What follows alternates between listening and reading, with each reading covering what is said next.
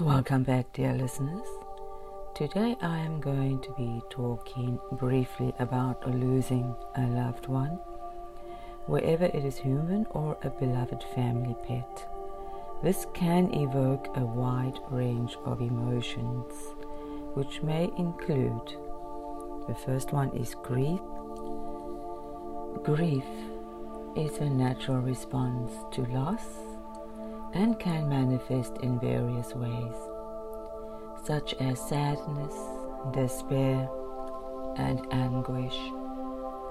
It's a very profound emotional experience that reflects the depths of the bond shared with the departed.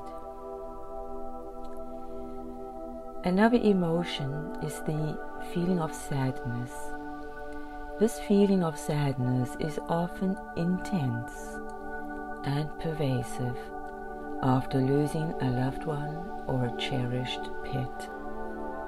It can be accompanied by tears, a heavy heart, and a sense of emptiness. Following the sadness is that feeling of loneliness the absence of the loved one or pet can lead to feelings of loneliness and isolation, especially if they were a significant source of companionship and support. Some of you may be feeling this emotion of anger. Now, anger is a very common emotion in the grieving process it may be directed towards the circumstances of your loss, towards oneself, or even towards the departed loved one for leaving you. Then we have this feeling of guilt. It can be so strong in many of you. Now, guilt may arise from unresolved issues, regrets, or feelings of responsibility for the loss. People may question wherever they could have done more or acted differently.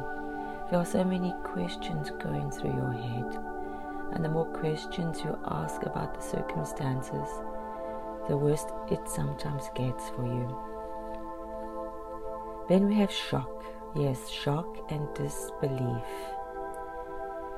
it hits you like a violent storm in the night. It knocks you over. Initially, there may be a sense of shock. You might feel numb and disbelief, especially if the loss was very sudden or unexpected. It can take time for the reality of a situation to actually sink in. Then some of you, or most of us, will have this feeling of nostalgia. Nostalgia, memories of the time spent with a loved one or pet, can bring about feelings of nostalgia.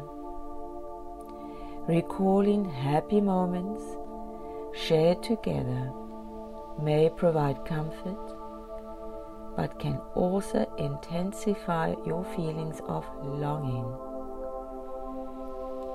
Anxiety.